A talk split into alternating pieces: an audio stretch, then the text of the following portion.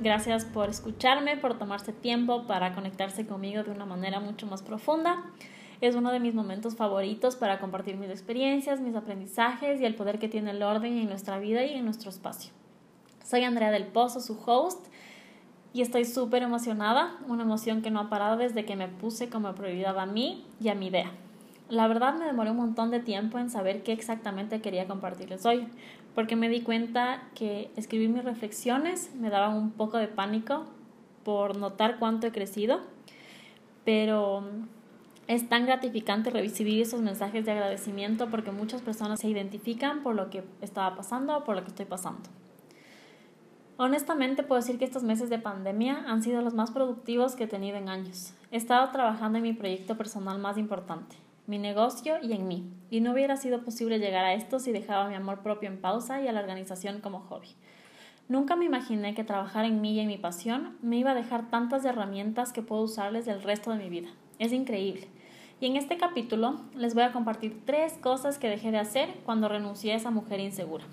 Lo que les comparto hoy es desde mi perspectiva, siempre respetando y honrando mi proceso de crecimiento y sobre todo sin juzgarme. Cada uno tiene su tiempo, cada uno va a su ritmo y cada uno lucha con sus propias inseguridades. Pero lo importante es decidir si quieres seguir ahí o si te quieres mover. La inseguridad no se va de un minuto a otro y muchas veces regresa, pero estar consciente de que soy capaz de trabajar en eso para convertir mi inseguridad en empoderamiento me llena de muchísima felicidad y orgullo. El miedo a decir que no, el minimizar la importancia de mi desarrollo personal y el no sentirme empoderada de mis espacios eran una de las características que tenía cuando le escuchaba el 100% del tiempo a mi yo insegura. Una de las tantas cosas que hacía cuando me sentía súper insegura de mí misma era decir que sí por miedo al que dirán o decir sí sabiendo que muchas cosas no se sentían tan bien, porque mi no estaba débil. Toda la vida crecí pensando que mientras más complacía al resto, mejor. Decir sí por compromiso no viene desde un lugar auténtico ni abundante, y me costó bastante tiempo entender esto. Es algo en lo que trabajo todos los días. Todos los días reprogramo esta idea falsa que aprendí desde que tengo memoria sobre el no por una nueva creencia que es totalmente válida para mí. Decir que no está bien cuando algo no te gusta, no te suena, no te llena y sobre todo cuando no quieres. Pero ¿de dónde viene esta idea loca de tener miedo a decir que no? Viene de entender que desde pequeña adopté la creencia que decir que no está mal, porque podías lastimar al otro o porque tenías que dejar de hacer tus cosas para que el resto está bien, pero estaba completamente equivocada. ¿Qué mejor cosa que tú estar bien para así contagiar a los demás? Esta culpa por decir no me pasaba cuando sabía que la respuesta iba a incomodar a alguien más. Entonces obviamente prefería incomodarme a mí misma. Gran error. A veces es necesario incomodar para que otros aprendan y a mí muchas veces me han hecho sentir incómoda, pero he aprendido y la verdad me tomó tiempo darme cuenta de eso. Decir que no está bien es sumamente necesario porque es poner nuestros límites. Había veces que me costaba tanto decir no y se intensificaba en ciertas ocasiones y con ciertas personas. Me sentí intimidada porque mi seguridad estaba en todos lados menos en mí y siempre terminaba ganando ese sí dudoso que sabía que no salía del fondo de mi corazón. Este miedo al no me pasaba con mis papás, con mis amigas, con mi pareja, con mis jefes. No sabía que con cada no que no decía dejaba de escucharme y no dejaba que los demás me conozcan. Sentir este miedo al no poder decir no me pasaba todo el tiempo. Por ejemplo, en ciertas ocasiones, como cuando alguien no tomaba en serio mi tiempo y me hacían esperar horas, decía, todo bien, no pasa nada, tranquila o tranquilo. Pero no, en realidad no estaba bien, no me gusta esperar y con el tiempo de los demás no se juega. O cuando iba a una reunión o fiesta donde sabía que no me iba a sentir cómoda, decía, mm, no voy a parar bola, capaz solo es mi cabeza, no pasa nada, seguro no me siento tan mal. Siempre la intuición te avisa cuando algo no se siente bien. ¿Por qué iba a un lugar donde tenía que fingir sentirme cómoda? O la típica que me pasaba siempre cuando trabajaba horas extras en mi primer trabajo y nunca me pagaban. Obviamente yo me quedaba callada y no reclamaba porque siempre decía, bueno, igual voy a ganar algo. No trabajé tanto tiempo. Pésimo, mi trabajo vale y cada vez que aceptaba algo así no me estaba valorando. En estos meses de cuarentena han salido los no más difíciles, pero que me han llenado de muchísimo orgullo porque se sintió súper bien tomar una decisión viendo por y para mí. Decidí no quedarme quieta y no esperar que pase la pandemia para invertir en mí. Decidí no pausar mi vida después de una ruptura amorosa y decidí no dejar de lado mis sueños. Dejé de lado ese sí por compromiso cada vez que ponía primero el tiempo de los demás antes que el tiempo que me dedico a mí y a mi negocio. Me tomó bastante tiempo entender esto, pero al fin lo hice. Eso es lo importante. Hoy le digo que no a todo eso que no va conmigo, a todo eso que no se siente alineado, a todo eso que me lastime y que es tóxico para mí, a todo eso que me limite y que no me deja hacer. Le digo sí con todo el corazón abierto a lo que me sale del alma y que me prende los ojos. Y a veces no es fácil, pero estar consciente de lo que quieres es estar un pasito más adelante.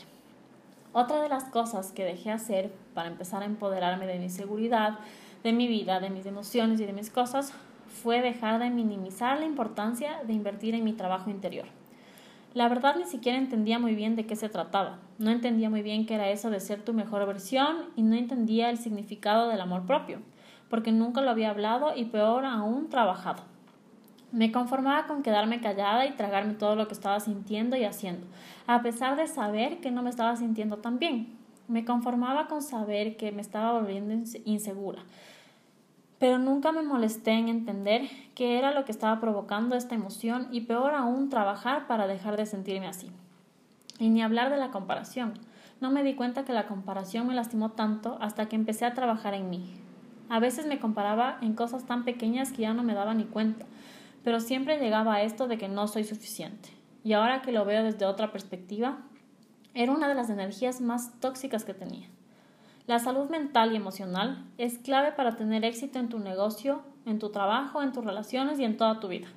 Es sumamente necesario poner en orden todo eso que te tiene trabado, que hace que siempre se te repitan las mismas historias. Pero lo más fuerte de todo es entender que todo lo que te pasa es porque tú lo piensas así. Si toda la vida te vives quejando de tener unos jefes horribles, de tener un trabajo que no te gusta, de pensar que el trabajo es algo de mucho sacrificio, es algo que te quita tiempo, siempre vas a traer eso.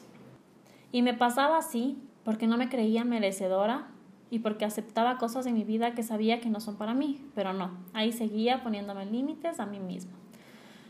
Hace más o menos tres años empecé a conocer un poco más de este tema del desarrollo personal, pero nunca invertí en hacer ese trabajo conmigo.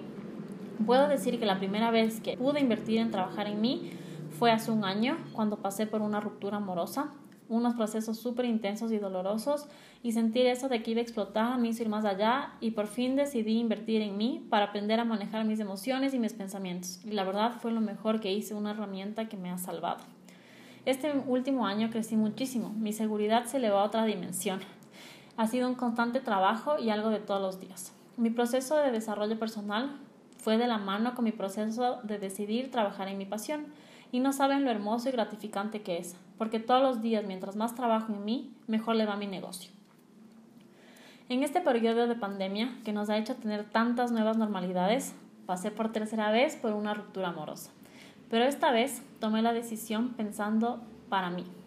Se sintió tanto la diferencia. Antes mi, mi, denominador común en las anteriores rupturas era sentarme a llorar peor que María Magdalena, vivir aferrada a los momentos lindos, dejaba que los pensamientos tóxicos me controlen y dejaba literalmente que el mundo se me paralice.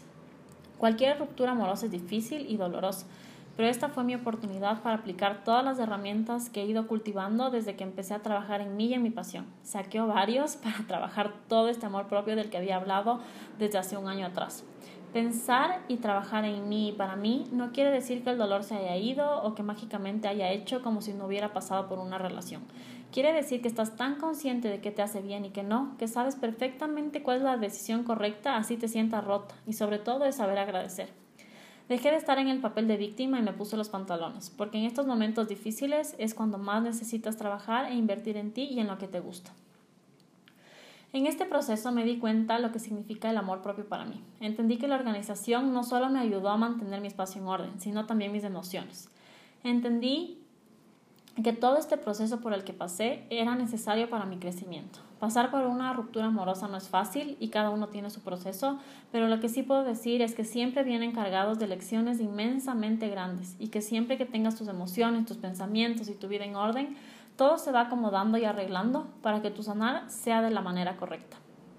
El amor propio no es una cuestión que se da de la noche a la mañana, No es algo perfecto donde todo es color de rosa. Es un trabajo que muchas veces cuesta y cuesta mucho porque romper con todos esos malos hábitos como la comparación, la inseguridad, el no sentirte capaz y merecedora, el tener pensamientos tóxicos y miles más no es fácil, requiere de mucho trabajo. El amor propio para mí es una decisión de todos los días. Es lograr aceptarme mis buenos y malos momentos sin juzgarme, respetando cada emoción que tenga, pero siempre dejándola ir para no estancarme es saber que yo soy capaz de decidir de qué lado tomo la situación, que solo yo soy capaz de ser feliz sabiendo que no soy perfecta y que tengo mis líos, como todo el mundo. Es saber también que por más momentos dolorosos que tenga, siempre voy a encontrar las herramientas para permitirme evolucionar. Pero ¿y por qué no empecé antes con todo este trabajo interior? ¿Por qué esperé que sea la tercera ruptura amorosa mi oportunidad para crecer? Porque antes no estaba lista, antes no había cumplido con mi proceso, antes no había pasado por todas estas situaciones. No estaba lista para soltar, aceptar y tampoco estaba lista para agradecer. Por eso hoy decido ser mi mejor versión. Decido aplicar todas las herramientas poderosas que me da el orden y el trabajar en mí para todos los días, con cada paso que dé, poder llegar a donde quiero estar ser mi mejor versión no depende de qué tanto tenga o qué tanto haga, sino de cómo lo hago y qué tan agradecida soy con lo que ya tengo. Quiero ser mi mejor versión y por eso me escojo a mí. Escojo trabajar en algo que me llena, en algo que me mueva todos los días. Y es tan válido todo esto porque estoy respetando mi proceso y porque es mi manera de seguir creciendo. Y por último, la tercera característica que tenía era la falta de empoderamiento de mis espacios. Y digo falta de empoderamiento porque no sabía cómo evitar que mis emociones tomen el control de mi vida y de mis espacios. No era novedad que mi cuarto esté hermoso dos semanas y a las dos siguientes tenga toda la ropa tirada en el piso, limpia, sucia, lo que sea. Me pasaba mucho cuando tampoco me sentía empoderada de mi vida. Sentirte empoderada de tu espacio no es tener tu espacio perfecto y estar obsesionada con el orden, es tener las herramientas necesarias para que el bienestar no se vaya y lograr aplicarlas a todos los espacios que habitas, para mejorar y darle más fuerza a eso que te llena de amor, felicidad, abundancia y así mejorar tu vida desde una parte emocional, mental y física, de una manera holística y sumamente sanadora. Es increíble el poder del orden y el poder que tiene el aprender a soltar, a guardar lo que amas y a priorizar tus cosas. Cuando entendí la importancia de cuánto representa tomarme en serio el espacio que habito, el lujo de sentirme inspirada y tranquila, en donde paso la mayor parte de mi tiempo, creando y descansando, empecé a cambiar mi chip. Empecé a tratarles como me estaba tratando a mí, de una manera mucho más profunda, porque si yo estoy bien conmigo misma, todo mi alrededor empieza a mejorar. Por eso me gusta la arquitectura, me encanta el diseño interior y me apasiona la organización, porque en diferentes escalas llegas a lo mismo, a buscar bienestar en los espacios que habitas. El mega plus que le doy a la organización es que es clave para encontrar ese equilibrio. No importa si el espacio es hermoso, si tienes los mejores muebles, si está bien decorado. Si no hay orden, la armonía, la calma, la paz, la inspiración bajan a último plano y la idea es que sean los protagonistas. La verdad, al principio, antes de conocer todo este mundo de la organización, tampoco entendía de qué se trataba esto de sentirme empoderada de mi espacio. Siempre he sido ordenada, siempre me ha hecho feliz ordenar cualquier espacio por el que pase. Soy como un musical de organización, ni siquiera sé si tenga sentido lo que dije, pero ordenar es parte de mi estilo de vida. Y entender ese orden desde una parte emocional fue el cambio que necesitaba para que todo haga clic. Empecé a reflexionar mucho sobre el por qué me gusta, el por qué me llena tanto todo este tema y llegué a la conclusión de que es mi terapia. Es mi forma de poner mis pensamientos y emociones en orden obviamente con las herramientas que he ido cultivando de mi trabajo interior. Es mi momento de silencio donde solo escucho mis pensamientos. Y lo más bonito fue poder aplicar esta organización, complementada con mi trabajo interior, a cualquier aspecto de mi vida, no solo a mis espacios. Me lleno mucho más cuando dejo esa chispa en los espacios de mis clientes, porque todos nos merecemos sentirnos así de bien. Quiero compartirles todas mis herramientas para que también puedan sentir esta satisfacción cada vez que ocupen sus espacios, cada vez que lleguen a su casa cada vez que se acuesten, cada vez que vean su oficina. Es hermoso y todos somos capaces de tener espacios que reflejen seguridad y mucho amor propio. Es wow la diferencia que hace cuando trabajas y descansas en un lugar que esté lleno de armonía. Te llenas de energías increíbles que te recargan el alma. Lo más importante de todo es entender que para que empieces a empoderarte de tu vida y de tus espacios, tienes que soltar todo eso que no te deja volar, soltar todo eso que no te hace feliz. Tu espacio es tu inversión y qué mejor que cuidarle y exhibirle desde un lado lleno de autenticidad, amor y abundancia. Imagínate sentir que vives en tu lugar favorito todos los días de tu vida. ¡Qué increíble!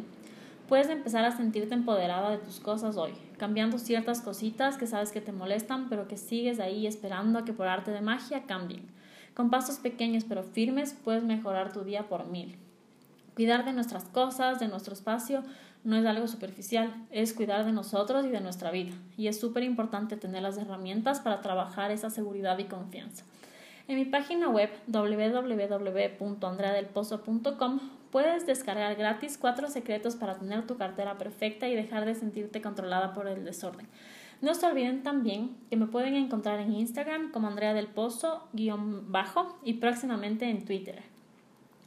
Me encanta tomarme estos minutos para conversar y hablar sin pausa. Nos encontramos pronto en el siguiente capítulo. Les mando un súper abrazo de oso para alegrar sus días.